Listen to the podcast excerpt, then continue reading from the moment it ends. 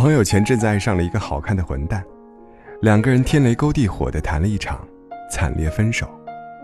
他讲起男生的劣行，哎，跟小说里的情场反派不相上下了。在跟他谈恋爱期间，保持跟手机里的好几个异性朋友的暧昧关系，节日互发五二零红包，甚至是可以脱口喊“老公晚安”的亲密。我朋友捉奸捉累了，他跟他摊牌吵，用最难看的话挑他的刺。可我朋友是全心全力的在爱，想把他所得到的最好都捧出来奉献。他还戏称跟他谈恋爱，像自己多出了个儿子，处处宽宥他的任性，在学业上、生活上无微不至的照料。最后他得到了什么呢？得到了男生的一句。你只是满足你的付出欲吧？你怎么不问我接不接受呢？你也挺自私的。所以后来这位朋友跟我感叹：真心有什么用啊？爱得多的人，敞开肚皮任君宰割的人，才最吃力不讨好。其实最诚恳的人，最容易在爱里落伤。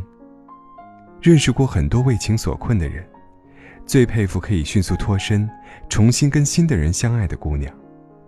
因为绝大多数傻姑娘，都还要在被玩弄和欺骗的泥沼里，再绝望的陷一会儿，再跟这个付出收获不对等的世界，私心的对峙一会儿。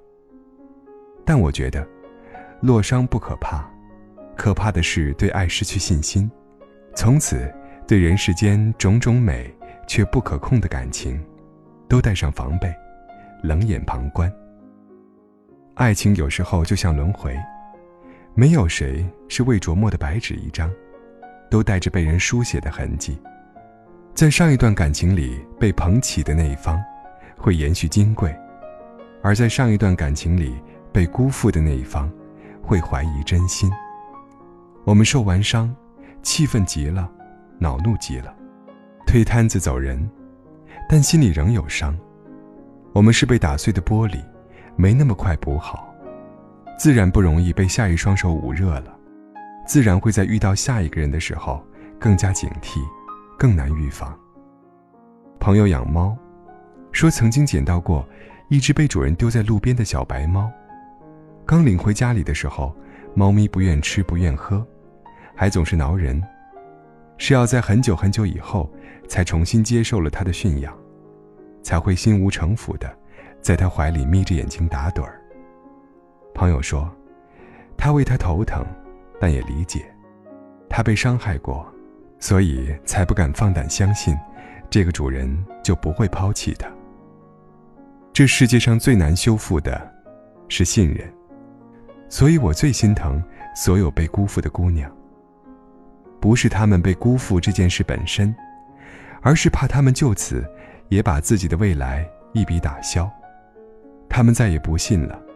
再也不信命运会给予无私的爱，再也不信自己会遇见温暖的人，这才是致命伤。不相信，说到底就是一个怕字。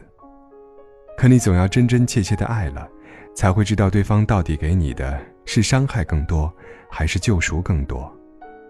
你总要先伸出手，才会试探出有没有谁愿意穿越人群。在喧闹中，紧紧把你的手握住。我经常看，你喜欢的人也正好喜欢你的电视剧，幻想有朝一日，爱情能简单至此。当然不可能了，但我仍然觉得没有必要，因为曾经受过伤，就武断的否定自己，否定爱情。一辈子那么长，谁能不受伤啊？受，就大大方方的受吧。你会痊愈的，会好起来的。转过下个路口，又是一个完整的你，谁也不能摧毁的。正像那句话，没有人会永远年轻，但永远有人年轻着。没有人能保证爱情顺意，但这个世界上，总会有那种融化人心的爱情存在。很多人都说不相信爱情了，可爱情是不会消失的。恋爱是 fall in love，是像跌跤一样自然的事情。当你遇到对的人了，遇到对的心了，没那么多信不信了。You will just fall。总有颗热烈的心，专属于你。